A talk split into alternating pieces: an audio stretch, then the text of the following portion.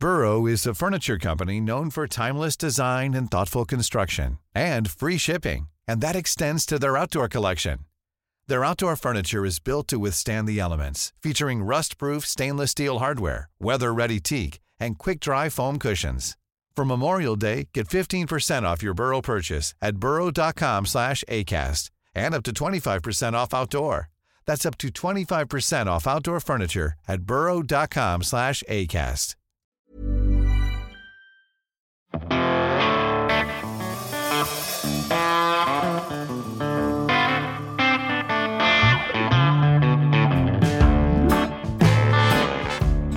Greetings, music nerds, and welcome to Season seven of the Music Makers and Soul Shakers podcast. I'm your host, Steve Dawson, coming to you from the Hen House studio here in East Nashville, Tennessee. I'm so glad you've chosen to join me once again as we take some deep dives with a cast of wonderful musicians, producers, and engineers that I've managed to track down and speak to about making music, records, and just doing what they do in their lives in music. Don't forget there's a link to a playlist on Spotify and Apple Music with links to many of the songs we discuss on today's episode. You'll find links to those playlists in the show notes below or at our website. Meanwhile, the show continues to be largely listener-supported. Your help in keeping the show going is always appreciated, and you can do it with a one-time donation or a Patreon subscription, which is a monthly payment of your choice.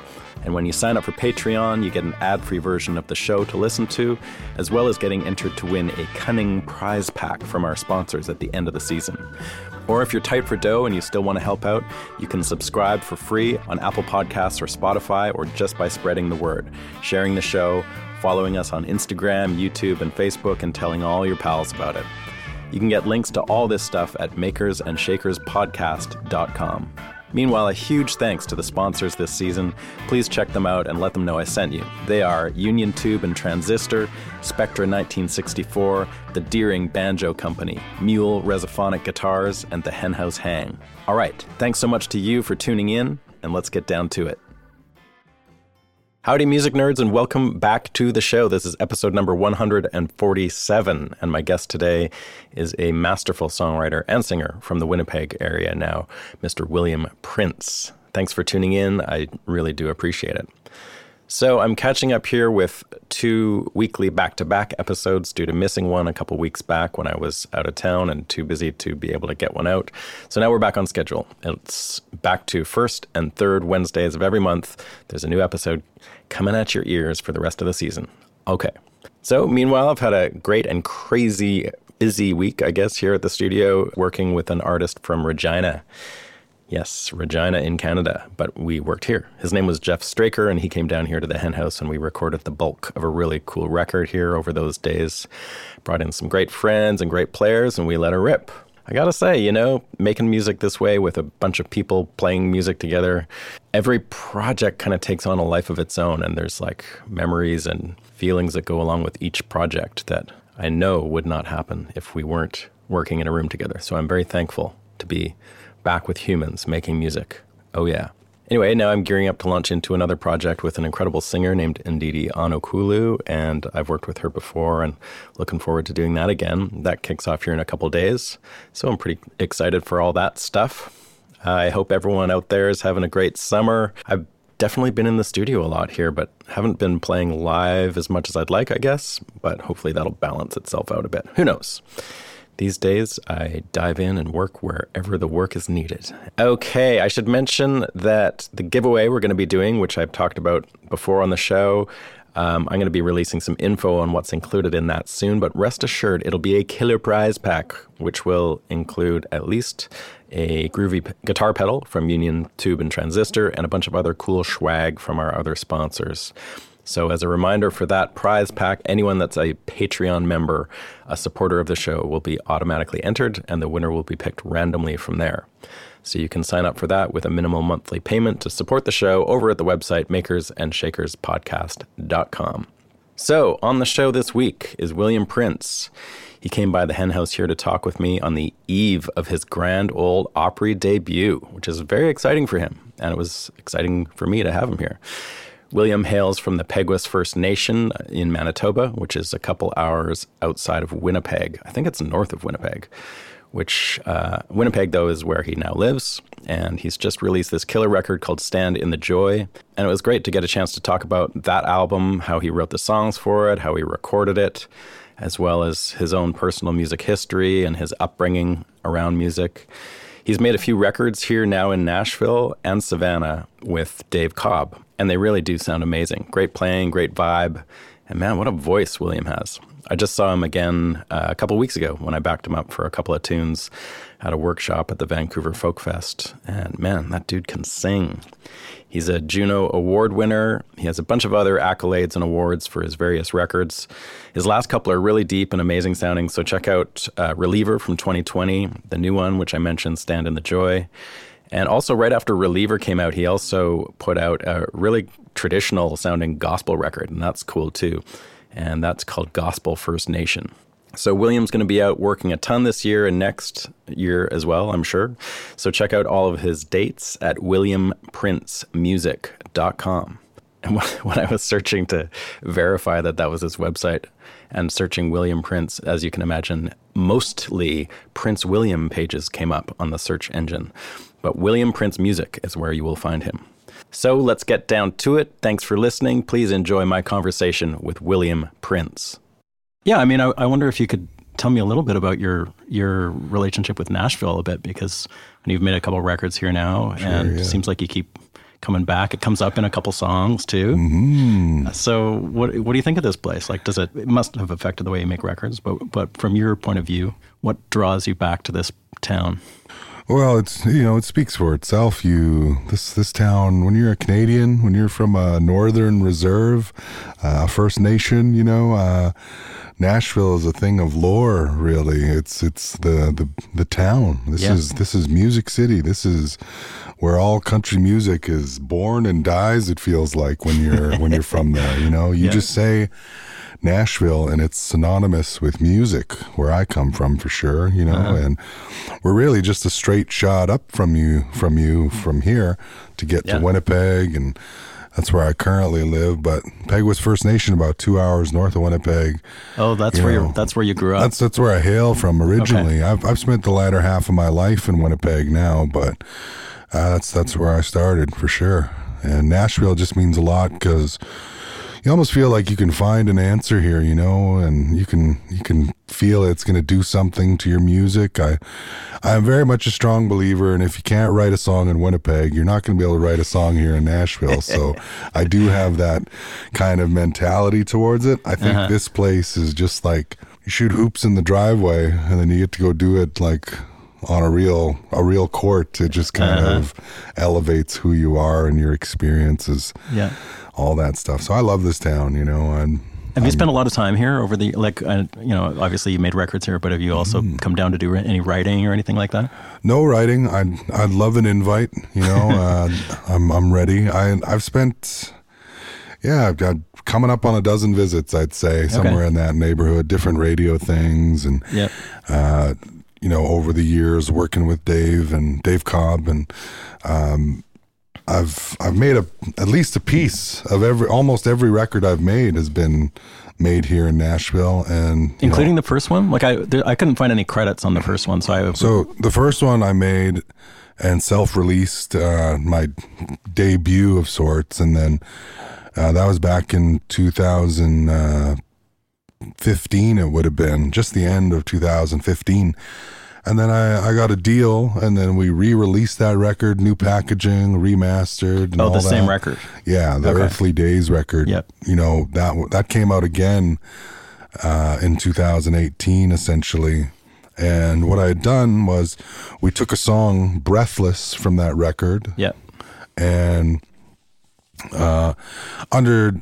Under the motivation and advice of the label at the time, they said, you know, let's, who who's your dream producer? Who would you love to work with? And I just, you know, I thought of the person that that makes all my favorite music, you know, um, all these records that, that Dave Cobb has made over time. And the fact yeah. that, like, a friend of mine, Colter Wall, made a record with him. Sure. And we're we're essentially provincial neighbors, you know. He's Saskatchewan, I'm Manitoba, and just felt like, wow, like uh, could do it. A Canadian can go down there and, yeah. and make a record. So that was, that was a big big inspiration behind working with Dave. I, I love the the sound of his records, and yeah. so it was really, yeah, that's my experience in Nashville is is making records here. That's about the quintessential experience, I'd say. Uh-huh, it sure is. Yeah, so starting from the second record. So you worked with Scott Nolan, though, right? Yeah, my good friend Scott from Winnipeg, and yeah.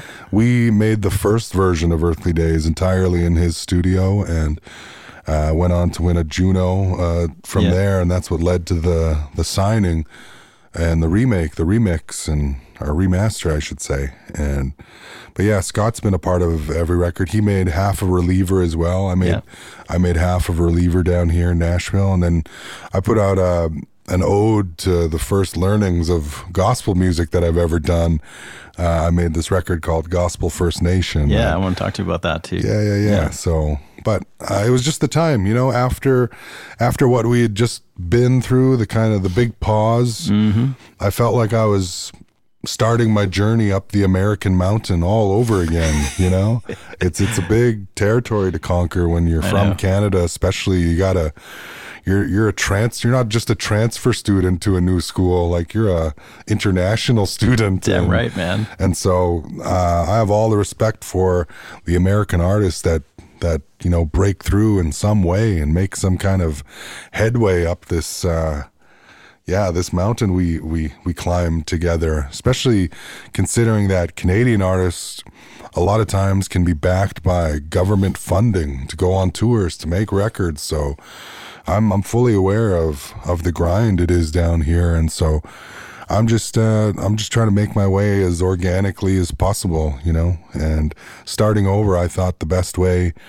Uh, I, I can't I can't really live down here right now. My my son needs me, you know. Mm-hmm. I'll always be. You got a young young. I got son, a six year old son, yep. and I'll always be in his hometown until you know yep. he doesn't really need me. He can fly on his own to find me again someday. Uh, maybe Nashville will be a spot one day, and until then, I'm happy to, to make the journey and yeah, and and be here. Yeah, it's not that hard to get to get here. Yeah, Winnipeg. we need a we need a direct. Winnipeg needs a direct to Nashville. Yeah. I think that it's Calgary time. One is totally unreliable. Oh, geez, there's that direct to Calgary, and it's cool when it happens, but it's like three times a week and seasonal. Sure, yeah. So it's not ideal. I'm from Vancouver. So. Oh, geez. Yeah. Wow. Yeah, I spent I've spent my fair share of time in the Peg. Yeah, my partner is born in Victoria, but she oh, yeah. grew up south of Calgary, and so All now right. she lives in Winnipeg with me, going on four years now. I made a bunch of records for Big Dave McLean. You probably know that guy. Oh my goodness. we're well. And. We're uh, Carrie Latimer, you probably know her. Yeah. Leaf Rapids. I mean, oh, of course. Love Carrie. And love Dave. I've, I've done a bit of stuff with Scott, like at festivals and stuff like that. But wow. I, I so we're old, we're old pals by old proxy. Buddies. This yeah, is man. Fun. Yeah. Jeez. Oh, well, let's hit record then. yeah. I, I wonder if you could tell me a little bit about your situation growing up on the reserve, like what it was like. So two hours north of Winnipeg, that's um, that's up there, man. Yeah, you know what? It's not that remote. When you think of like really remote, that's when we're talking by plane. Like my my mom was raised in Churchill, you know, way up north where you got to oh, fly yeah. into it, take the train to it. And some of those places, when you reach the seven hour mark north, yeah. that's when it starts to become northern, you yeah. know. So thankfully, I was just two hours from Winnipeg. So we would make, my family, you know, we do our monthly grocery shopping and put stuff in the freezer, and it was always a nice time. My my dad only got paid once a month, so at the end of the month we would go and you'd be flush, you know, go and restock and yeah. pick up a C D or something, or a season of a show on D V D, and like yeah. get your get your fast food that you don't get when you're when you're living in the country. So yeah, we were total city travelers and multiple trips a month kind of thing. So we had access, and thankfully, you know, Peguis is Um, it's, it's, it's got a ways to go, but it is one of the more, um, I guess, advanced reserves, where in terms of like, we have more adequate housing than uh-huh. a lot of reserves. We have more running water, you know, that's clean and drinkable, and, yeah.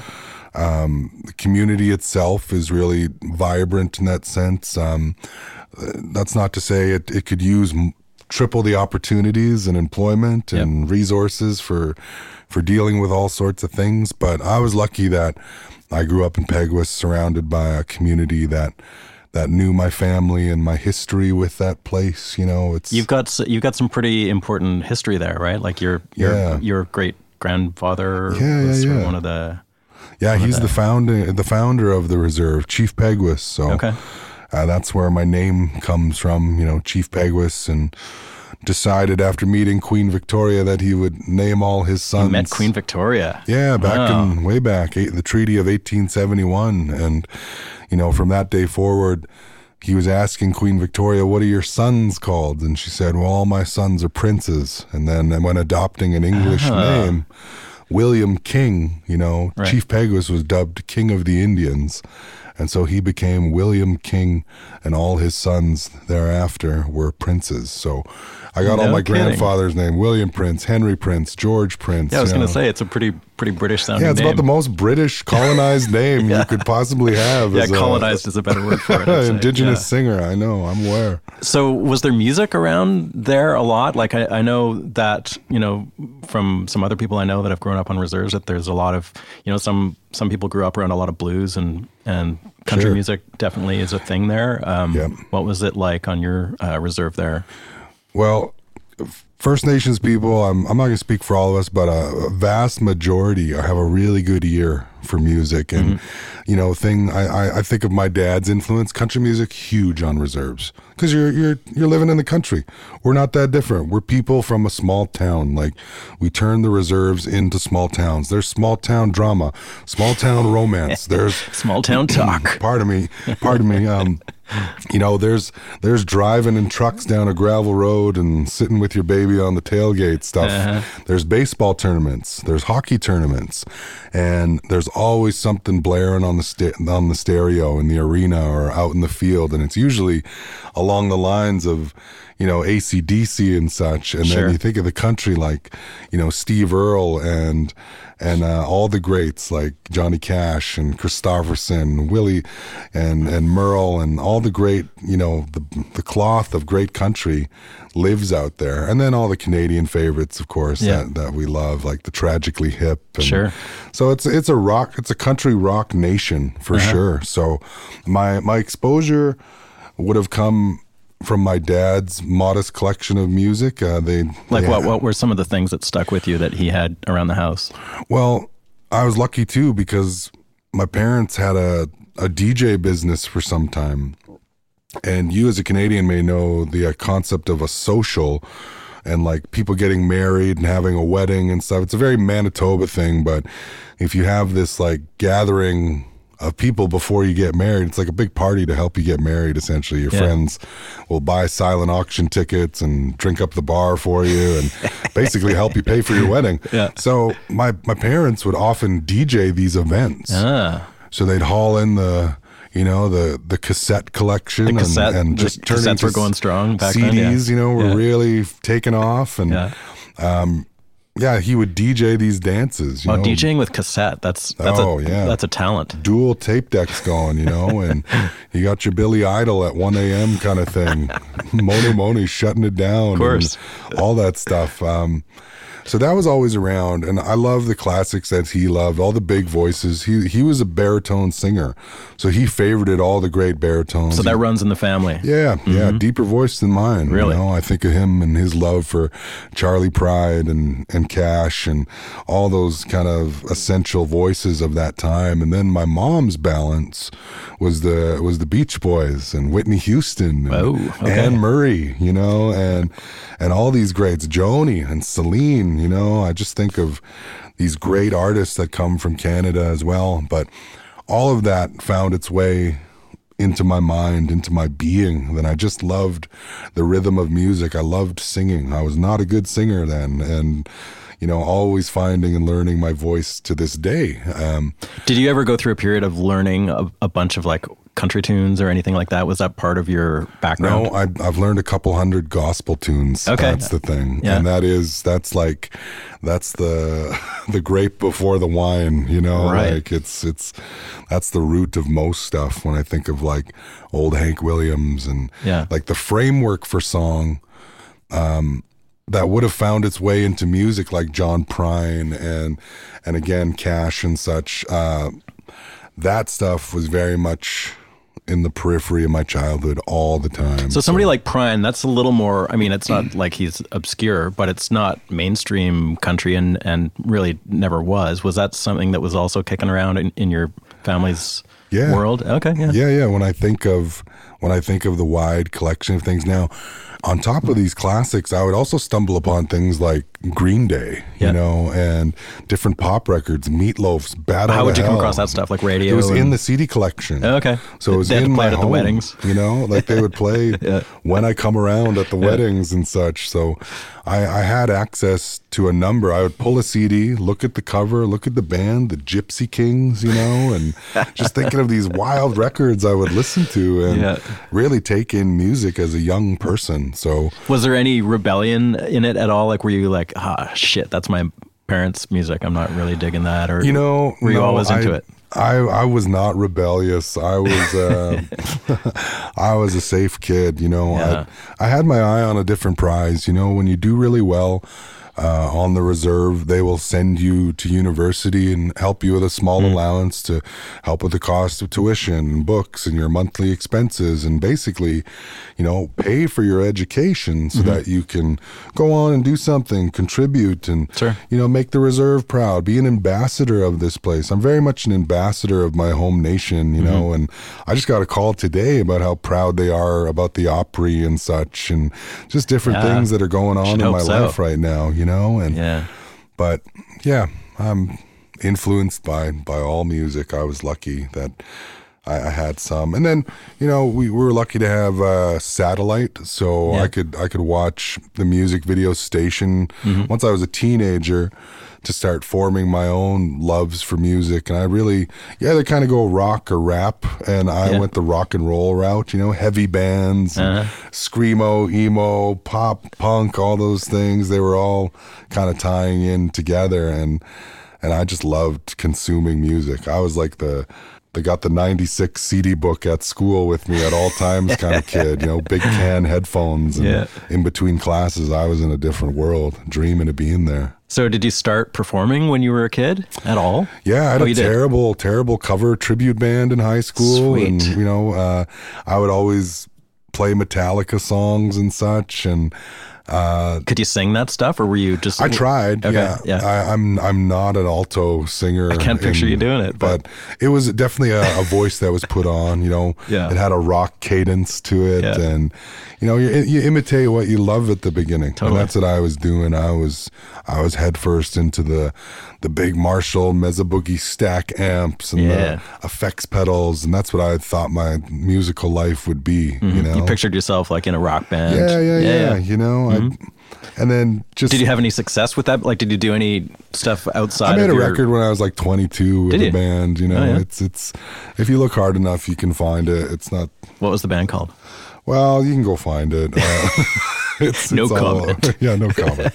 Um, but that, that where, was just where did great, you make? Where did it, like was that? Was there a studio up where you were, or did you go to yeah, Winnipeg? Or? No, I I would have been in university, so I mm-hmm. was in I was in Winnipeg already okay. and established there for school, and saved up some money with some friends, and we all, you know, I wrote all the songs, and they were all budding musicians who were, you know, really finding their own craft too, and so yeah.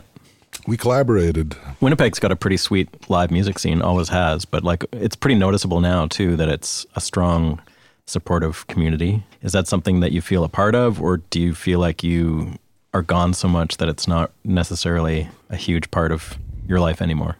I like to think I'm I'm a part of it, you know. I we support each other to a degree. It could still be more, mm-hmm. you know. I think of uh, everybody's rooting for me when they see me. That's yeah. that's how it feels for yeah. sure. Um, when I go to the Times Changed High and Lonesome Club, you know, I feel like it's like Cheers down there, you know. Everybody knows your name kind of thing. So yeah. as far as belonging in the Winnipeg music scene, um, as long as I got a friendly greeting at Times Changed, I'm going to always feel a that's pretty part much of the, it, you the, know? The bar to set, right? That's, that's the one. So yeah. Do you ever play there? I have, you know, in the past, I've I've featured on a performance of Scott's. I may have sang a one-off song, and then I had, in two thousand nineteen, I had my own show there. I just, I had to do a night at times, and yep. they sold it out for me in a second. And it What's was your just, usual haunt for Winnipeg? West End Cultural Center or something, or where do you play? If uh, you... Yeah, for years it has been the West End Cultural Center. Jason Hooper and co mm-hmm. over there take such yep. good care of me, and um, I just recently graduated to the Burton Cummings Theater. Oh, at nice. Home. So, it was, you know, we did sixteen hundred seats sold out for my last show Very there good. in uh, in that the fall. That must feel pretty amazing, eh?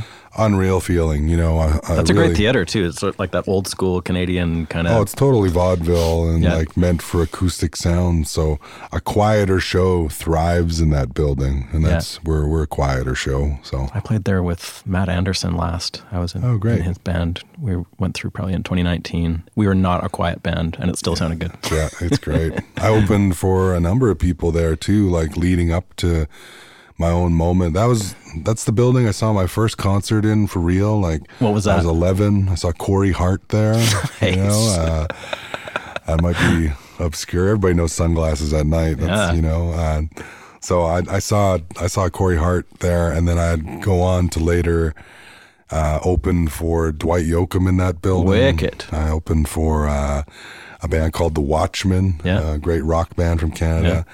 And then I did one of two nights in Winnipeg opening for Neil Young in that building. Shit. So to go from that experience to my own, you know. People must freak out when Neil plays in that in Winnipeg, I bet, eh? Well, it was really neat because he was on a solo tour where he was doing, you know, the guitars in a circle. Pump organ and all that stuff, all yeah. the five, you know, four pianos on stage, mm-hmm. essentially. And so I did a I did a few shows with him in the States, and then to do uh, Winnipeg the night before and the night of my birthday. Oh my God. Is like a pinch me kind of moment, you know, yeah. and threw me a birthday party. Unbelievable, you know, like Neil and Daryl, Daryl Hannah, his wife, yeah, yeah. his whole incredible crew just sang me happy birthday. Amazing.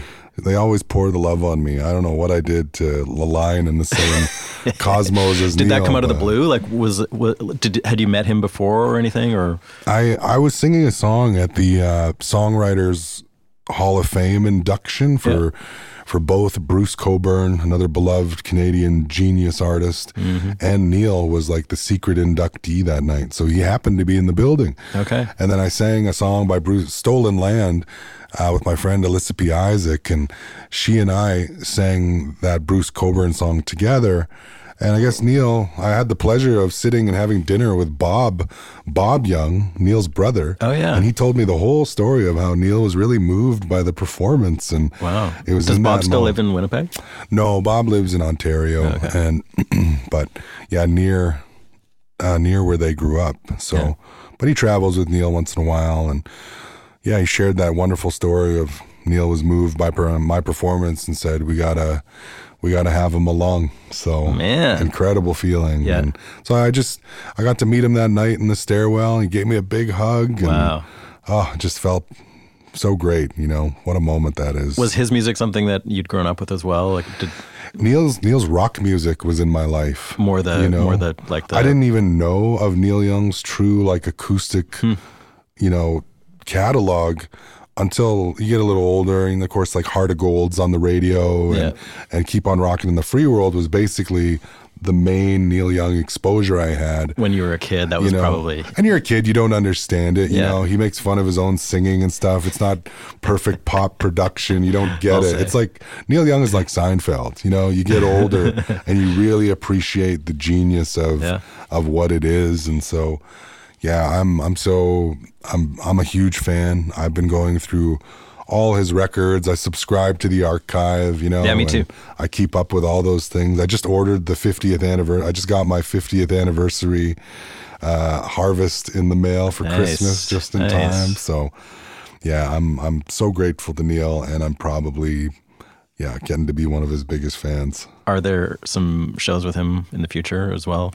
I don't know when he's coming back. You know, yeah. he's got his own thing going on right now. He's got, uh, he doesn't want to perform at venues that don't have like locally sourced foods. He's very passionate yeah. about that. And his own carbon footprint is something he's always working on with his, you know, the fuel in the bus and the going electric and things. And Uh, also, also just, you know, just from what he's spoken on about like being safe with, with COVID and such. So I don't know. I'd love to be there if he, if he makes his way. Yeah, I heard him when on he makes um, his way back. Rick Rubin's podcast recently, and he's kind of lukewarm about whether he's going to play ever again, kind of thing. Yeah, so, you know, seventy-five now, but he's still spry. And yeah, I man. just I just saw him on Howard, you know, not long ago. Mm-hmm. I follow all the stuff, so I, I, anywhere he goes, I'm I'm usually there. Tell me about like what that period was like between when you're playing in rock bands and like doing that thing up until you release your first record, which mm-hmm. I don't know that one as well, but um, I mean, at that point, it seems like you're kind of more or less fully formed as the artist that we know you as. Jeez, that's nice today. to say. Well, I mean, y- you've found your voice. Like literally, your your voice is like, you know, in, in good form at that point. You obviously know its capabilities and, and how to use it. Truthfully, I'm testing it on that record. Yeah. You know, I finally just said, I've been trying to, to mimic and imitate. That's what I'm wondering long. about. Like, so, so like how, what, what brought the individuality of your voice out, do you think? In, in you know, those... it, it really came from a few years of, of hanging with Scott oh, yeah. Nolan, not making music uh-huh. and just getting to know one another. And, you know, he's the one that guided me very gently and lovingly towards like the power that's with, that's in my natural voice. Like basically it's just a slightly elevated version of my speaking voice, yep. you know? And, yep. um, I don't know, the things that used to make me the most insecure, the the baritone voice or the, and like my size and even being First Nations, you know, are the things that are most memorable about me now. Mm-hmm. And it was back then that I gave them a chance to shine, you know. I mm-hmm. I said I can't call it quits on my music career without having any music in the world.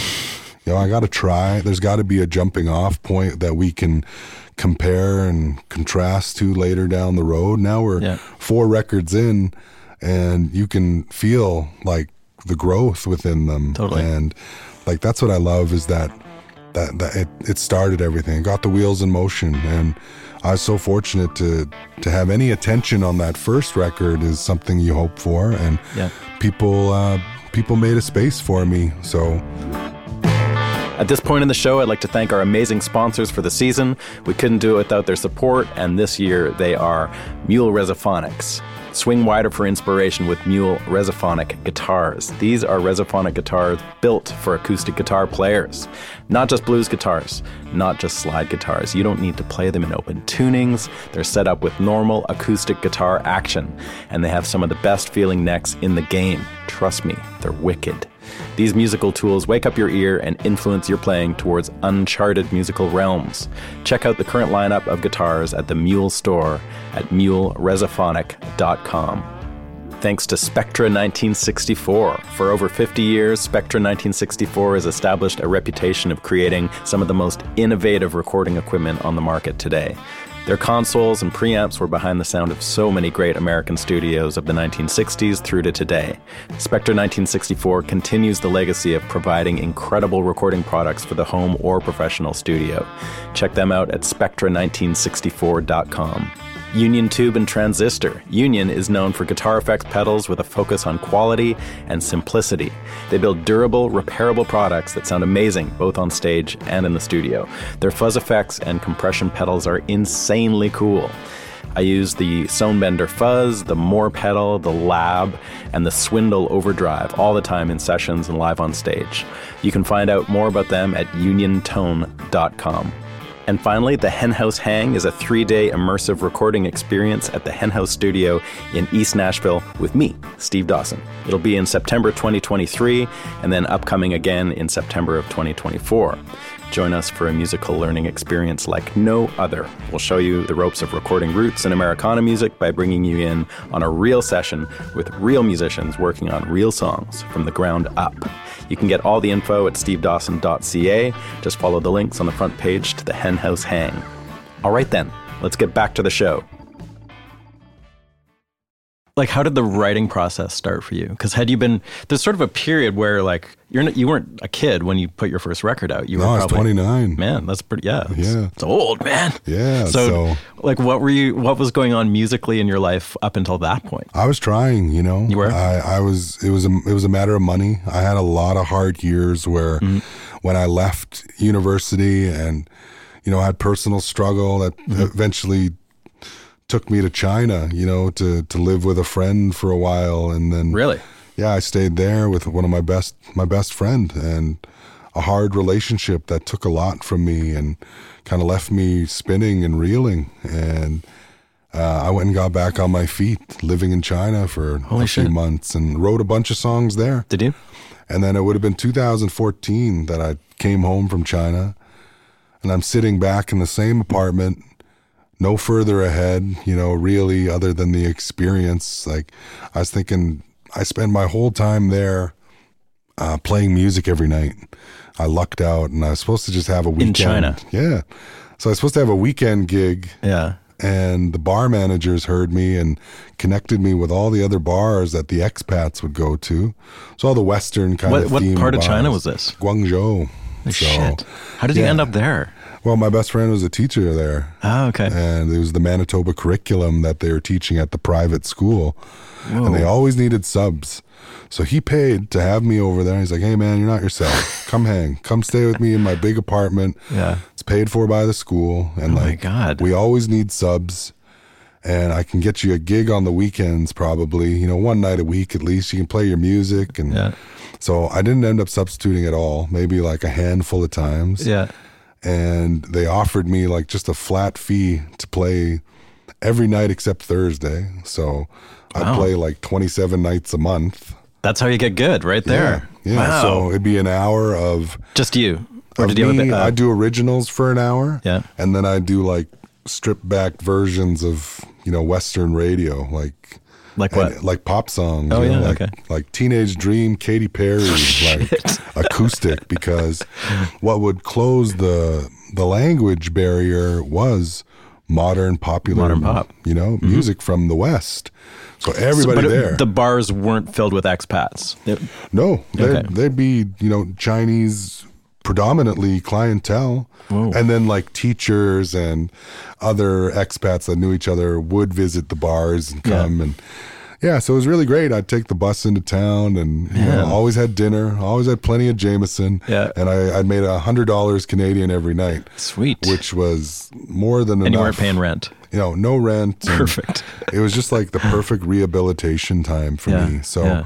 I spent a lot of that time writing, just kind of quietly observing and trying to get ready at my skill or get better, sorry, at my, my craft and skill on my own. And did I, you feel like you were getting better? I think so. Yeah. yeah. I was starting to, I was starting to write more. So, 'cause were people connecting with y- your song, your original songs? If they, I mean, if they my don't first, speak the language, it's pretty. Yeah, they they loved, uh, they liked my singing voice. Okay.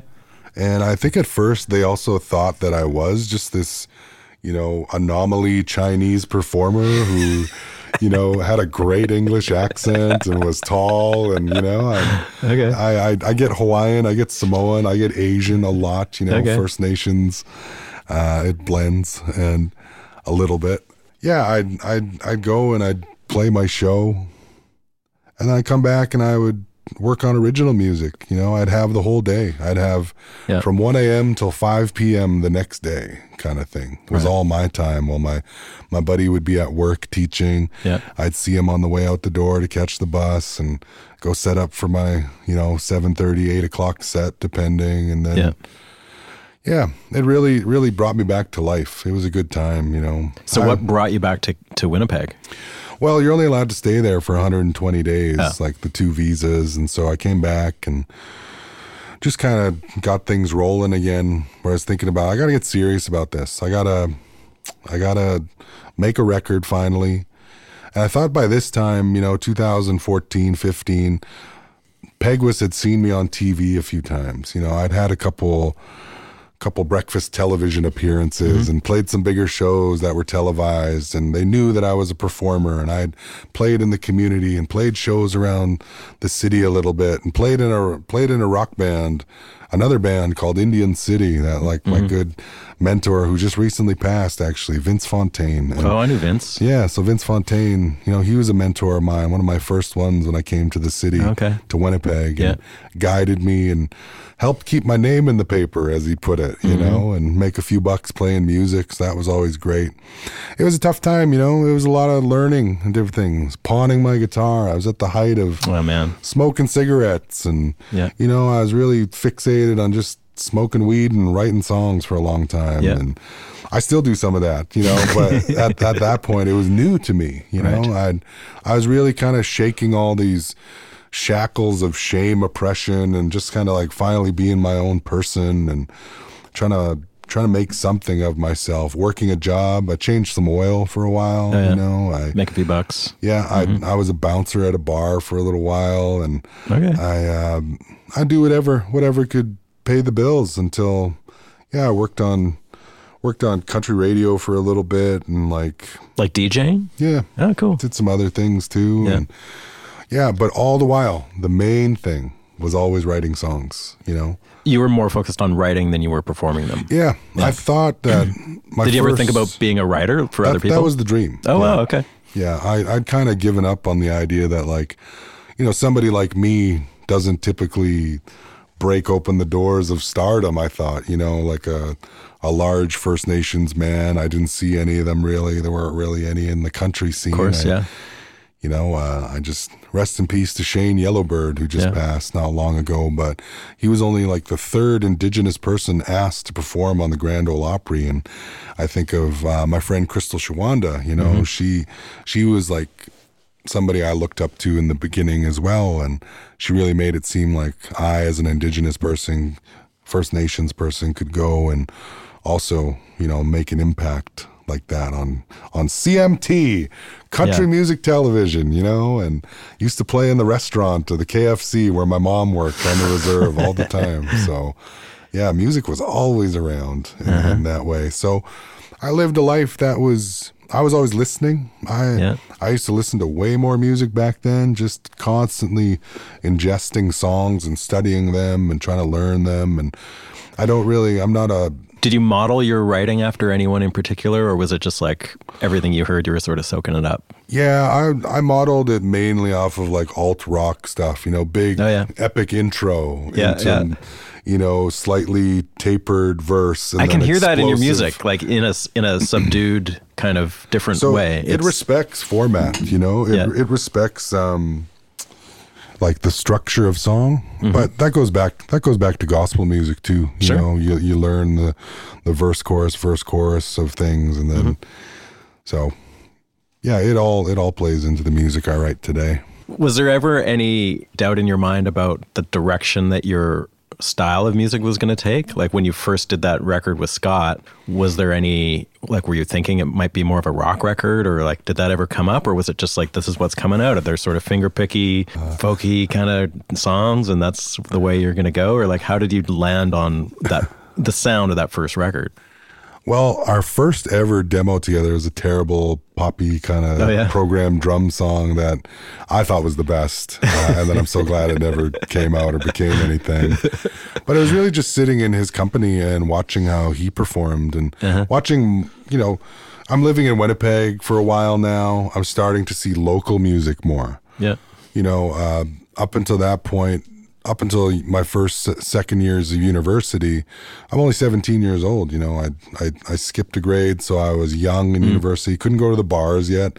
Yep. So the first eight months of my life living in, in the city is limited to university. So I'd see people at the coffee shops, you know. Yeah.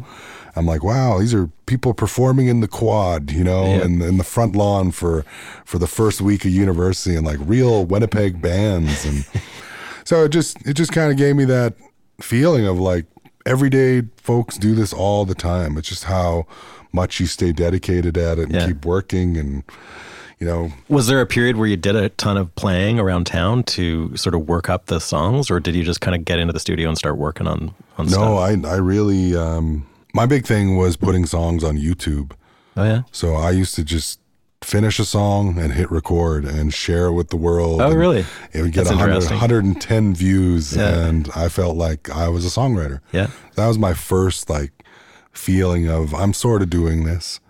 And those com- those early first comments would encourage me, and people would like it a little bit, and just kept me motivated. I wanted to be like Gordie Sampson, truthfully, uh-huh. a, a country writer. Yeah. So I could write. That's a tough thing to imagine how to do it, really. Yeah, like, that's you know, a... So in the meantime, I thought I'll just get better at it. Uh-huh. And then when the time comes that I can actually put those wheels in motion, I'll have some songs to show. You yeah. know, I'm still waiting on that. I'd love to write a Jesus Take the Wheel and then just, you know, use that to to keep funding my own my own mountain climbing and such. Yeah. But yeah, eventually it got to a point where I had all these songs and there's nobody to sing them. I didn't really know about publishing or mm-hmm. placements. I didn't have a manager, an agency, anything. It was just me in the, the hopes of doing it professionally one day. And so stuck with it, and it led to this place where I eventually made a record um, that just sounded like me, you yeah. know? And wow, who would have thought that that's what people wanted to hear? Mm-hmm. You know, was that process pretty quick? Like, how did you guys get yeah, that we did record in ten done? days? Ten days from beginning, yeah. from like including mixing and everything. Yeah, super yeah. modest budget. And yeah. it was like, you know, a couple takes per thing, and then basically it was the Scott Nolan band. Like Scott mm-hmm. played drums, bass, keys, yeah. guitars on it for me. Yeah, so we kept the costs low. And uh, did you get some funding from like Manitoba? No, I got funding anything? again from my home reserve. I had oh, written wow. a, a forty-page proposal Whoa. showing my path to stardom. Okay. You know, I said, if you could just give me the seeds, yeah, I promise I'll turn this into an orchard of some sort, you know. And I really, I'm so thankful to them be- because of, you know, seeing me on T V and Uh, watching me advance, playing these bigger shows, Indigenous yeah. Day Live, like some of my uh-huh. first big shows in Canada on a national stage. Uh, that was enough for them to say, okay, he's obviously doing this for real. Let's support it. So they gave me um, they gave me some money, again, very modest, and just I was able to get the artwork and get it mixed mm-hmm. and mastered. You learn... You know, I watched my dad make records, so I knew how much it was going to cost and what it would take. And then I thought, once I have a physical copy of a C D in my hand, it's it's off to the races. But yeah, you learn that's not all of it either. Mm-hmm. You got to tour, you got to mm-hmm. get somewhere else. Life is full of awesome what ifs, and some not so much, like unexpected medical costs. That's why United Healthcare provides Health Protector Guard fixed indemnity insurance plans to supplement your primary plan and help manage out-of-pocket costs. Learn more at U H one dot com. Burrow's furniture is built for the way you live. From ensuring easy assembly and disassembly to honoring highly requested new colors for their award-winning seating, they always have their customers in mind. Their modular seating is made out of durable materials to last and grow with you. And with Burrow, you always get fast, free shipping. Get up to sixty percent off during Burrow's Memorial Day sale at burrow.com slash ACAST. That's burrow.com slash ACAST. burrow.com slash ACAST. So did you start touring right away after that record came out? Uh... Not traditional touring, like in a van, playing bars. I I had the record. I played it around town a little bit. I was starting to get a little bit of buzz because they put a song on the radio, and then okay. uh, that kind of, I was the new fresh thing, you know, and that was really great. The the power of discovery, almost shock discovery. Like I've never heard a voice like this in a while, and uh-huh. Uh, he's indigenous, he's from Manitoba, and, you know, it's resonating, it's doing well. And then... Where were you getting airplay? Was it on, like, C B C or... Yeah, it would have been C B C. Yeah. So people were starting to get to know me in Canada, and then on the Indigenous Music Countdown, so that was oh, great yeah. to get my name out a little bit. And uh, we submitted the record to the Junos just to, you know, just so it's documented that this... Whoever this William Prince guy is, he at least submitted, mm-hmm. and maybe come some years down the line, we'll really consider his album for a nomination. And I just finished playing one of the toughest, like, six-person house shows in Edmonton, Alberta. Oh boy! And you know, I, I woke up, woke up in the Smoky Ramada, and I was, you know, double nominated, and everybody suddenly knew who I was. Yeah. So that was. Well, like what did that album get nominated for? Roots Traditional, Roots Contemporary Album mm. of the Year is the one I won, yeah. and then also Indigenous uh, Recording or Indigenous, uh, yeah, Recording of the Year. Yeah. So those two categories, I I was truthfully shocked because up until then there was only one person nominated of Indigenous descent for really? the Roots Contemporary. Yeah. As Buffy Sainte Marie. Wow. So I was the second, company, man. the second in history. Yeah. And then after I got nominated, it seems every year now, there's a new Indigenous nominee in the Roots Contemporary category. Friends of mine, yep. you know, that yep. have won, like Leela Gilday and Julian Taylor being nominated. And just now they've created a traditional Indigenous category oh, so that is, the more modern tradition, more modern Indigenous music can also hold a place while not taking away from things such as drumming and yeah. Inuit throat singing and right. such. So that category expanding is always good for helping people discover other Indigenous totally. talent. Yeah. Yeah, I played with Julian down here, actually, when he was here uh, at Americana last year. You know, year everybody. Oh, that's great. You're I've been a man around the block. Of the people. A man of the people. So tell me a, a bit about the new record. Um, I'd love to hear about the process a little bit and maybe how this one has been different for you. I guess tell me your, how the whole thing with Dave Cobb started. You, you mentioned that you just said to the label, like, this is the guy that I think mm. I'd love to work with. And they just made it happen. And that yeah, was made, that. made the connections. Uh-huh. And did you there. did you come down and hang out with them and sort of like hash yeah. things out a little bit? Yeah. Well, it was right to work pretty much. Yeah. I, I love it because uh, it's so such a fond memory. I, I walk over to R C A, I go in, there they all are, sitting on the couch. So this needs a little bit of clarification because people don't know the magnitude of R C A, but Dave Cobb works out of R C A Studio A, which is... Used the, to, yeah, at yeah, the time. Was yeah. working out of, yeah. So, so that's like Chet Atkins's room, and it's probably the biggest tracking room I've ever been in in my life. It's incredible. And it's there's so much history in there. It's yeah. bananas, the shit that happened in there. Yeah. Uh, was that intimidating at all? Or were you, was it just a totally comfortable atmosphere? Or what was the deal? Yeah, I I, I walked in and, you know, they're so down to earth that, yeah. that all that stuff kind of goes to the wayside right away. You, you see these, you know, eight foot tall platinum Chris Stapleton records. That are like, you know, leaning against the wall. You see John Prine's Christmas Tree. Yeah. You know, you think of Brandy recording in that room. You think of, you know, Jason Isbell's four hundred unit record is is tucked on the side. You see the Grammys on the console. And then you just meet Dave, who is this down-to-earth music lover yeah. who makes you feel right at home and brings the best out of you in that way of getting to know you. You know, mm-hmm. we didn't... Jumped to work. We didn't. We just sat there and talked. And so this is Reliever. Like so. This so is you Breathless. Oh, okay. This is Breathless from the Earthly Days record. So I did one song oh, my okay. first time. Oh, cool. That felt really good. So naturally, we did uh, half a record here. Yeah. So so how did that? Like, what do you mean by half a record? Well, I did five songs. Okay, so you literally like you completed half the record here. And so you... I did five songs off of Reliever yeah. with Dave, and then the other six were with Scott in Winnipeg. It was like a okay. split effort. Yeah, was that done just because you wanted to do some in Winnipeg, or? Yeah, you know, yeah. I didn't want to fully depart from the thing mm-hmm. that you know won me a Juno. Like, yeah, I understand. I, I, I still I really love that place, the song shop, and what it, it just felt comfortable to make music. So I thought naturally I would. Go make the record there. And then it was under some advice that like, it'd be good to go branch out and try something. And so we were able to go work with Dave for, for a few of those songs. Yeah.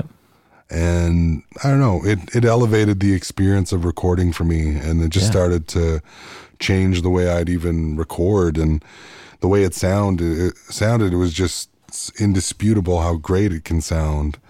Did yeah. he set you up in his sort of traditional way of like everyone in pretty tight yeah. together in that massive room? Yeah, tight like, little circle yeah. on a couple carpets and all with his guys, or did yeah. you bring people down with you? Or no, he had some people there for okay. me. Yeah. So I don't know who played on Reliever. Like who who were the musicians on that record here? Uh, Chris Powell played the drums okay. on it. Uh, Adam Gardner, well, he played bass. Sorry on um, on Breathless, but there are a number. of people after the fact, like, because we would cut the acoustic and the bass and the drums.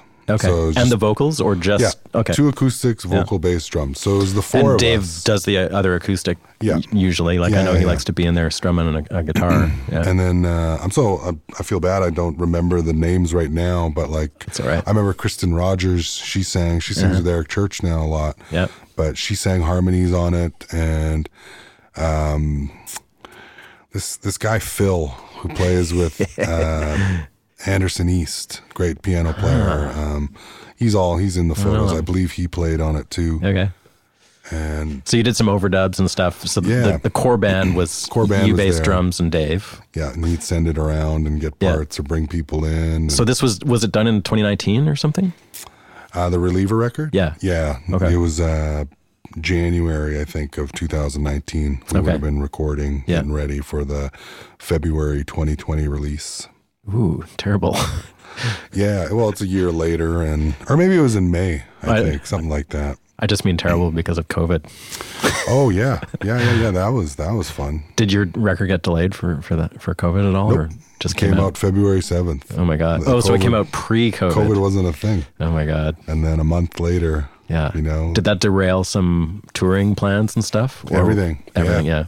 I, I got dropped, you know, I, oh. I I was a tax write-off for the label I was working with. Oh, wow. Didn't really get to do much with uh, Reliever in the States. We had a huge tour planned. It was the year of the U S A. Oh, man. Katie Pruitt was taking me out on on a bunch of dates, and yeah. that was kind of like my first time I was going to go to New Orleans Jazz Fest. That oh, got man. pushed back. Yeah. You know, I had a whole... six months lined up where I was going to trek across the States and share yeah. this record. And yeah, a lot of that stuff got rescheduled three, four times yeah, and eventually hassle. just yeah. evaporated. Yeah. Yeah. So how was it different this time? And when did you do the, the new record? Uh, we can talk the, about it as if it has come out, because by the time this podcast comes out, the record will be out. Well, it started the, the first week of, uh, yeah, it would have been the first week of May. Uh, two weeks in May, I went down to Savannah, Georgia, where Dave has his new studio set up. He's kind of migrating the scene over there. He's yeah, so to... tell me about that scene over there. Yeah, well, it's it's him, you know. What's he set up in? Uh, his home. It's so he's, in the he's house. got a converted garage. Has he left R C A? Like he's not there anymore? Yeah, he's not or... there anymore. Wow. Yeah, he and just... he lives in Savannah. Yeah, he he bought a home out there and...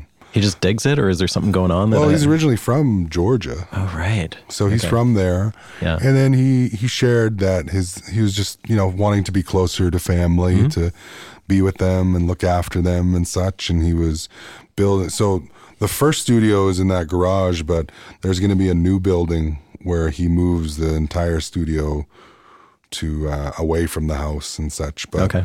So to be one of the first recordings, he had just finished uh, Greta Van Fleet and the oh, yeah. War and Treaty when I showed up. Oh, really? So there was some mojo know. in there already. It was great. Yeah, and it was, it was, yeah. I got drinking the the tequila. I got I don't I don't drink tequila, like I said, and he converted me to the Blanco, and it was really great. And I, I got to bring my really good friend Mike T. Kerr from Toronto down. He's okay. He's an American citizen, dual citizen, yeah. graduated from Berkeley, a true he wizard on the guitar. guitar yeah. yeah. So all the electric is Mike T. Kerr on this record. But yeah, Stand in the Joy. It's it's very much about me being vulnerable enough uh, to to just express my my joy and happiness and really share that with everybody. You know, I've I've dealt with a lot of grief and loss mm-hmm. and and heartbreak and in its own melancholy way, but yet hopeful. And this time it was about focusing on love and time, like thinking of my own mortality and like, mm-hmm. what's the point of all these great successes and blessings and things if you're not going to truly enjoy them? You know, I'm mm-hmm. I'm doing a bit of a disservice to those that love me and want me to to do well by, you know, not fully embracing it and not allowing myself out of the fear that it might go away, or, you know, who I was in a different time, a different mm-hmm. life isn't worthy of the joy and things that have manifested now.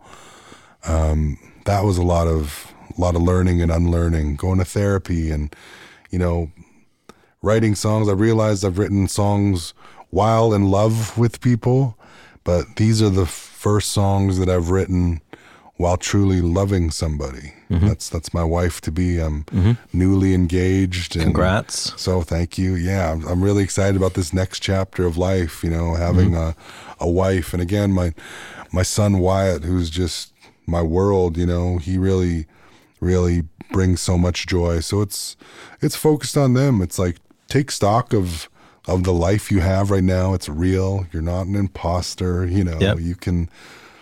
And again, that stems from a life of hills and valleys where sometimes we wouldn't share our joy, our happiness, our accomplishments, because so many family members and friends living on reserve are suffering and dealing with the effects of no opportunity, of lack of resources, and, you know, ways of dealing with trauma and alcoholism, substance abuse, all these things that plague yep. the First Nations of Canada to this day, and that were the direct result of colonization and removal of culture and language. Like, we have people swimming, missing an identity, and because of that, they tend to, you know, harm themselves and harm those that they love. So I grew up right around that. Mm-hmm. But I'm so thankful for the love of my parents that kind of zeroed in on me and said, there's more to life than this, and we want you to do well in school or music eventually. And now, you know, if my dad was still here, he'd be so proud and happy about all yeah. the things we're doing. So yeah, Stand in the Joy is is is is proclaiming that, saying, look at me, look at look at this person from this this Peguis First Nation reserve getting to stand on the Grand Ole Opry stage. Yeah, and that's getting, insane. Getting to open these shows for incredible artists that I admire, getting to make records with the greatest producer of our time right now. Mm-hmm. And, you know, like making friendships with real artists who consider me a peer. Like, it's all about acceptance and belonging, you know? Yeah. Everybody wants that. Everybody wants a purpose that drives them, that fulfills them, I believe. And, you know, to, to fit in, you yeah. know, I'd, bit of an outsider for a while, and then now I'm getting to a place that who I am is is who people want to be around and are yeah, man. happy to know. So believe it, you know. It's right here. It's real. We're doing this. We're we're on the podcast. We're in Nashville talking about album four of all things, when I thought I, I didn't even get album one. I didn't know if that was going to ever happen. Mm-hmm.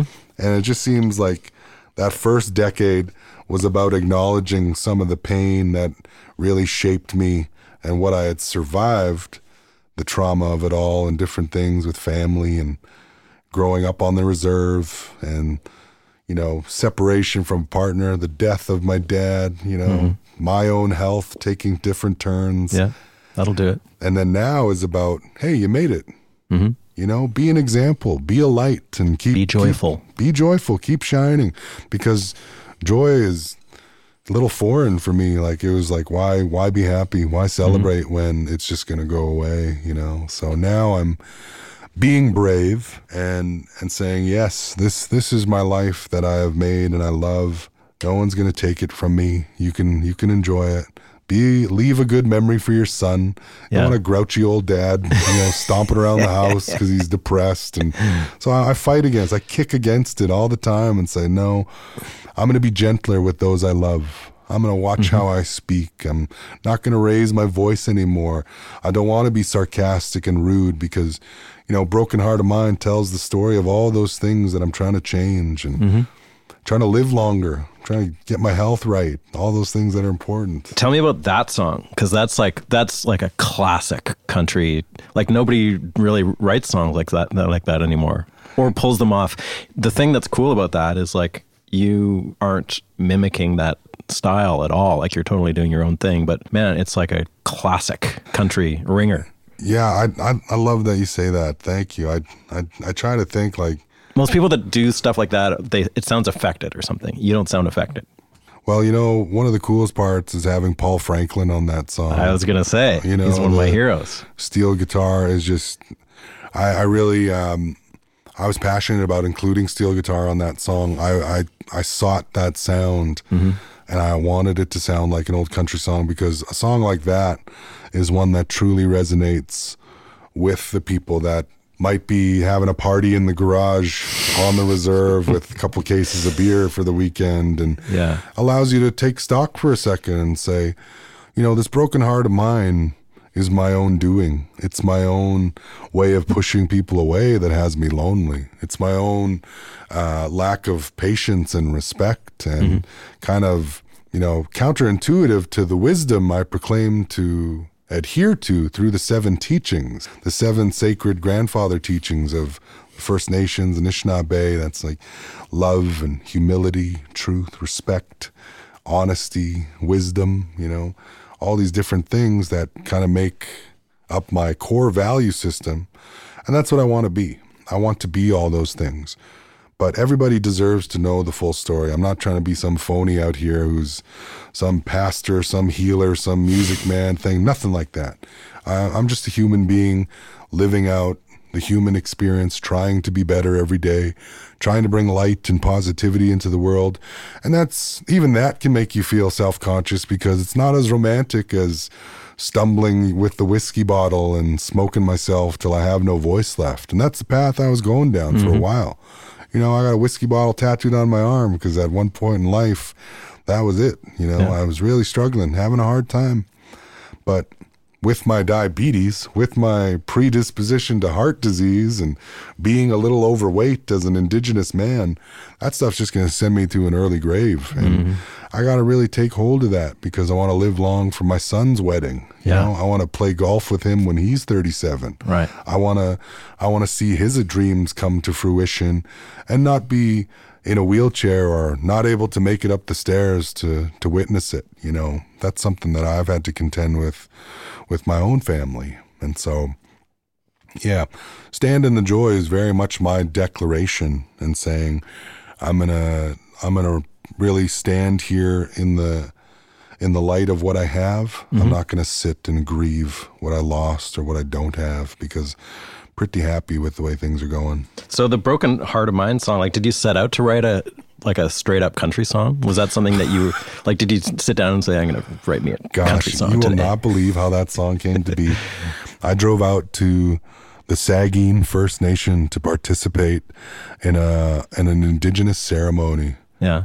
And it was just about cleansing. It was about talking about lessons with an elder who had since passed, Dave Kershane, uh, an elder who guided me and helped me through a really difficult time that I was living through.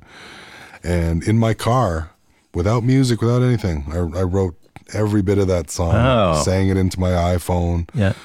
And I was like, Broken Heart of Mine, like, come on, like, that's as, you know, that's almost as simple as Always Have What We Had, you know, like, that's yeah. another one of those songs. And it just felt like its own thing. And I wanted it to have country staple feel. Uh-huh. You know, people already, I've only played that song for a handful of people, and they immediately think George Jones, which is wild to think that. It does sound like a George Jones song. You know? Um, yeah. So that's, that's just, that's just the old country I grew up finding yeah. its way to the surface. So no other explanation other than... It was effortless, though. It wasn't it something like, was. that you labored over. No. That's it, so cool. Those ones are the best. They almost write themselves in a rush. Like, they just pour out of you. And I, I, I'm thankful for those songs, because there are some that you labor with and give time or shy from, or they just don't become things sometimes. And that one... Did Paul Franklin uh, join you guys in the studio, or was that an no, overdub? No, it was or? after, because originally we weren't going to put on... weren't going to put the steel on, thinking that it might be too country. Too country, yeah, yeah. And I said, nope, country it up. I, I want it. So...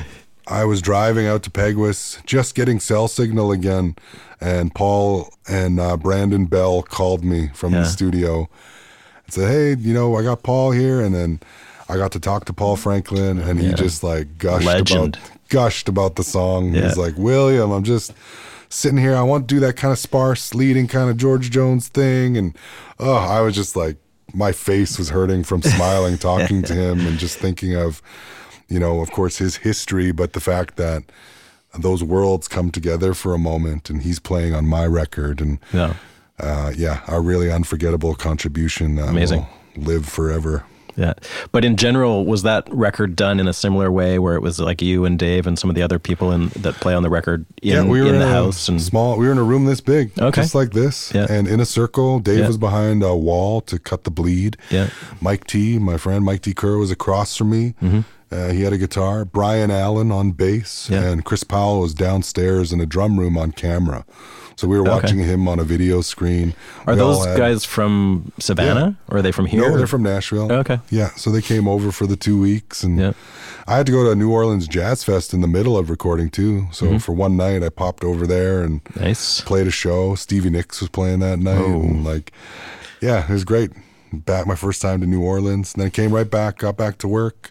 Then my... Uh, My partner showed up the last, the second week, and she did all the harmonies in two days. Oh, cool. So she sings with me. Nobody knows my voice better than she does. And yeah. she's on the cover, and this whole record is truthfully an ode to her and her oh, love wow. and what it brings to my life, you know? Yeah. Uh, Stand in the Joy is, is about what she does. She has such a, a beautiful, light heart and can laugh things off, not be so serious, and, yeah. you know, nothing pins her down. I, I admire her spirit, and... The song Tanqueray, you know, tells our love story. That's a pretty, great song. Pretty much start to where it is now. And uh-huh. yeah, I think of Goldie Hawn's another yeah, song. Yeah, tell me about that song. I, I love that song just because it's uh, it's my tribute to women. Women are the just the greatest, you know, they're just better. and uh, uh, everybody that works at Six Shooter Records my whole life, my tour manager, my sound person, my partner, you know, women... who are all so incredible in their own ways. And I thought that every every person I mentioned in that song, I mentioned, you know, Goldie Hawn, the actress, right away, the movie Cactus Flower, her first performance won her an Academy Award, you know, mm-hmm. and uh, I, I think of uh, Georgia O'Keeffe, like the, the beautiful art, the modern beauty. And I think of Joni Mitchell, this mm-hmm. the sound of... and the spirit of Joni. My partner possesses pieces of that. So I thought, why not write it out? And then ah, cool. her favorite flowers are yellow. So I picked some yellow flowers for the, the final verse and yeah. wanted to share it. So it's, it's my way of saying, you know why I love you so much? It's because you're kind of like Joni this way. You're you're kind of like Goldie this way. And love it. You know, um, yeah, incredible women to pay tribute to. And yeah. Yeah. I'm I'm I'm so thrilled with that song, the way it turned out. The guitar playing on that song is cool too, like the finger picking stuff. Um, can you just tell me a little bit about that? Like as far as what your, how your guitar playing has kind of evolved and who, who you were into, like mm-hmm. maybe like a John Prine kind of influence there, totally. I guess, something like that. Yeah, yeah you know, it's uh, taking lessons with uh, with Mike in Toronto on oh, Zoom yeah. once in a while. Mm-hmm. Uh, I'm surrounded by. Is it something you work on? Like, yeah, do you, oh, you do. Oh, okay. yeah. yeah. I wasn't a very good guitar player when I made my first record. Like, mm-hmm. uh, I was a, I was a rhythm player. Yeah, you know, not much of a finger picker yet. Mm-hmm. So it's something I'm constantly working on, like um, trying to get better. Because if you want to contend in folk music, you know, with the Gordon Lightfoots and yeah. and all these people that play with thumb picks and such, you know, uh, I wanted to. I need to up my abilities so that I could write better songs. So. Mm-hmm. John Prine apparently played with two fingers. That's yep. how I play, essentially, thumb okay. and pointer. Um, yeah. But then just incorporating the roll using uh, every finger then to get that kind of classic, you know, bass sound going. Is there a little like maybe Mississippi John Hurt or some kind of blues stuff in there too? Was that ever a thing for you? Uh, I didn't really take to the blues as much. I liked a little bit of B B King and... Mm. It's tough to say Clapton's name now the, these yeah. days, but like he was an earlier influence where I just thought he was great. And then I I, I studied that. My brother was a guitar player too who loved yeah. the blues.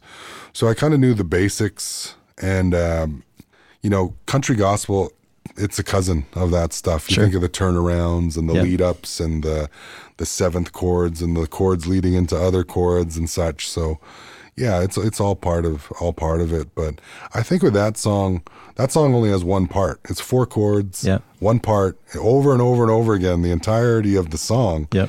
So to make it what it is, where it feels like it has all these different points of, you know, almost contention and then climax at the end kind yep. of thing. And uh, that's just, the brilliance of Dave Cobb and the musicians I got to work with. So sonically, there's sort of like, there's your finger picking on one side kind of thing, and then there's like another finger picking thing on the other side. Is that you doing both, or is that Dave? No, Dave's doing, Dave's doing the acoustic uh, lead line, and okay. then Mike's doing the electric lead line. He's also okay. playing this really cool, like crystallized affected guitar yeah, that yeah. sounds like a delay and echoey reverbs and such. And do you get your mitts into that kind of stuff at all? Like as far as like instructing what you're looking for, or does he just, you just sort of give him free rein to do his thing, or how does that work? Yeah, I, tr- I trust the others with mm-hmm. their specialty. You know, yeah. I try to bring a really good song to the core. Yeah, and um, from there, they're they're they're hard to mess up. You know, as as Dave says, you know, like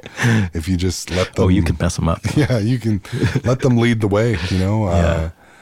that's the thing. We're we're here to serve the song, yeah. not get in its way. And so, subtlety is really great. And uh, I was, you know, I'm I was insecure about my playing, and that's just another thing that feels like a big brother thing. Nah, man, your playing's great. We're gonna do this together. We're gonna mm-hmm. we're gonna cut this thing, and you're a part of it. And these are your songs. And like, yeah, I would just hire the monkeys, you know, the wrecking crew, monkey style, and just have the greatest players. But then my soul is not in there. Yeah, what's what's at the heart of these songs is the way they were written at my kitchen table. They were elevated. Songs like Young. Uh, Young had about the most done to it, I'd say. As far um, as like the song, song itself, or like from sonically? Where it started okay. to where it is now, to follow the melody of my voice with the actual guitar chords, more of a piano thing. Yeah.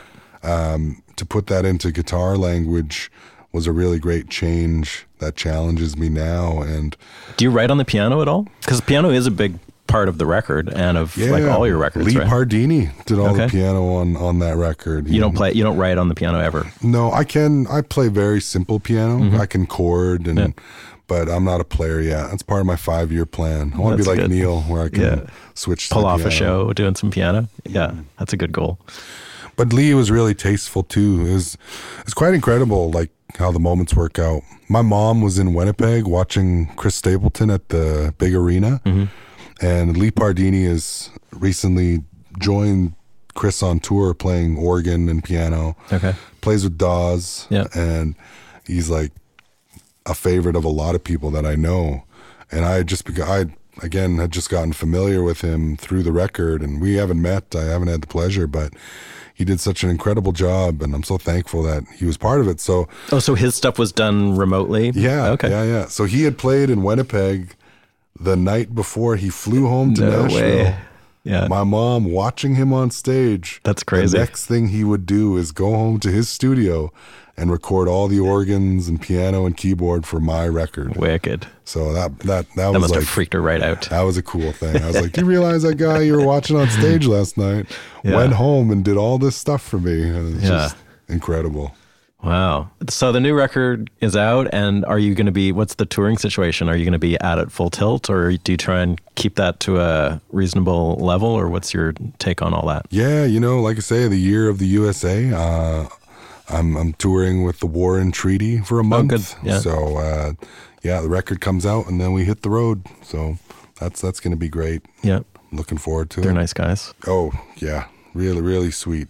Um, will you play solo, or do you have a band with you? Solo, yeah, yeah. I'm doing half-hour opening sets. Yeah. So be my tour manager and my fiance and I. Beautiful. Hitting the road and, you know, town to town kind of thing. Yeah. They're really generous with bringing me, and uh, I'm I'm I'm looking forward to it. Like like I say, it just it extends my life in a way. You can't mm-hmm. you can't just tour Canada forever. That's right. Um And so it's really, really important to me that I start playing these festivals in every state, and just the exposure right now. I'm I'm starting, I'm a rookie, you know, I'm I'm starting to climb, and uh, I'm thankful for the connections I've made. I, like Katie Pruitt, you know, being from Nashville, and mm-hmm. my friend Allison Russell, who's just had the most incredible year yeah. with, with Outside I was in her band for about five years. So. Oh my goodness. All right. Uh, and I, well, actually, we, we sort of grew up together in Vancouver. So wow. I, I've known her for twenty-five years or so. Well, she's a gem. I she lives a block her. down. Jeez. Yeah. She's done pretty good. Lived with Yola for a while too there. Yeah. Yeah, yeah Yola she, took me took me on the road as well. Oh, did she? Which oh, cool. Really sweet. We did yeah. the U K together, so yeah. her presence is just really felt in this town now too. It and is, so, yeah. Yeah, you know, just feet from stardom. Man. Yeah. Wilder things have happened. Well, this Opry thing is pretty massive. That's yeah. crazy. So did that come out of the blue, or were you kind of, uh, was that something you were trying for, or how did that happen? It felt out of the blue. Most things do, you know. I'm mm-hmm. really minding my own business when Shauna, my manager, will just chime in, hey, guess what, you know, and mm-hmm. brings the good news, and then, all right, I guess we're doing this thing. But I, I almost didn't believe it at first. I was just like, like the The Opry, like the grand old Opry. the like, Opry, yeah. And I was like, I'm going to go play there. And like, yeah, it's ready to go. And yeah. it's still hitting me now. Like it's... Uh, it's tomorrow, right? Saturday. Oh, Saturday. Okay. Yeah, yeah, yeah. Man, yeah. That's nutty. So, so I get to do two so songs. Two songs, yeah. yeah I'm going to do uh, When You Miss Someone and okay. Breathless. Nice. So, everybody loves Elvis again right now. yeah. Are you freaked out about it, or is it just no. going to be a gig? No, I'm yeah. excited. Nice. I'm I'm ready to go. All right. It'll be great. That's exciting. Yeah. Uh, and you've got a gig here at Third and Lindsley? Yeah, playing uh, for the Noon Hour radio show. For, oh, the uh, W M O T thing. Yeah. Oh, yeah. Cool. They're having me on to to sing a song or two. Yeah. So that's that's a good experience. I, I think I'm I'm really fortunate, like, to have help in some way. I think that's the way of saying that there is room for me here. You know. Uh, Feels like it. Yeah. I, I, there, there needs to be somebody. There needs to be a First Nations Americana star, and I volunteer as tribute. You know, I'm, I'm here. I'll do it. I'll do it. All right. Fine. You know. I uh, love it. Well, that's exciting, man. I'm really excited for you. I can't. I, I'm always th- thrilled when Canadians come down and play on the Opry. I saw Ali when she was on the Opry. Her debut was probably a year ago, I guess, and it was pretty exciting for her. Yeah, I think so she many... was kind of freaking out, but it sounds like you got it under control. Great things happen, you know. I'm, I'm. History is is always. Uh, it's exciting to me to think of what it means, and like just the, you know, the people that have stood on the old section, and, uh, yep, it just makes me feel like it's uh, all the work is paying off. Like, get your name said there, be seen on that stage, and then I'm not such a stranger to this place. You know, I've been in studios while I've been in town. I. I'm going to play the basement one time. I got to play that venue, you know. Yep. And yeah, we're playing the Brooklyn Bowl with War and Treaty when they come oh, back cool. at the end of the tour. It's so, a great venue. Yeah, so that's going to be a nice experience. And yeah. Are you doing any like Canadian festivals or anything in the summer? Like, do you do that? Yeah, there'll be a couple. Yeah. They're, they they pop up, and Canada is so good to me. They they want me to come see them and play for them. And yep. I just wrapped a massive tour in the fall that was really successful, my biggest to date. And oh, cool. Yeah, I'm I'm really happy because I'm starting to be able to bring my band in Canada more and more. It's nice. It's a recalibrating record, you know. These are love songs. These aren't gospel songs. These aren't songs with an asterisk. These aren't songs as duets. This is just me re-entering the octagon and saying, you know, here I these, am. These are the songs I like to write. This mm-hmm. is how I feel, and Stand in the Joy. I'm that's that's going to start off the next decade of this journey, and I'm Wicked. happy. I'm happy. Well, good for you, man. Thank you. I'm excited for you. Oh, geez. And thanks for doing this. Oh, my pleasure. Anytime. Let's do another one. All right. Thank you so much for tuning in and listening, everybody. Music Makers and Soul Shakers podcast is produced at the Hen House Studio in East Nashville, Tennessee. Please remember to subscribe to the show wherever you get your podcasts, and follow us on Instagram, Facebook, and YouTube. You can find more info on this episode, including show notes and an audio playlist for Spotify and Apple Music, at makers and shakers podcast dot com. Thank you again to our sponsors this season, Union Tube and Transistor, Spectra nineteen sixty-four, the Deering Banjo Company, Mule Resonator Guitars, and the Hen House Hang. Thanks for listening, and we'll see you next time for another chilling episode of Music Makers and Soul Shakers. Over and out.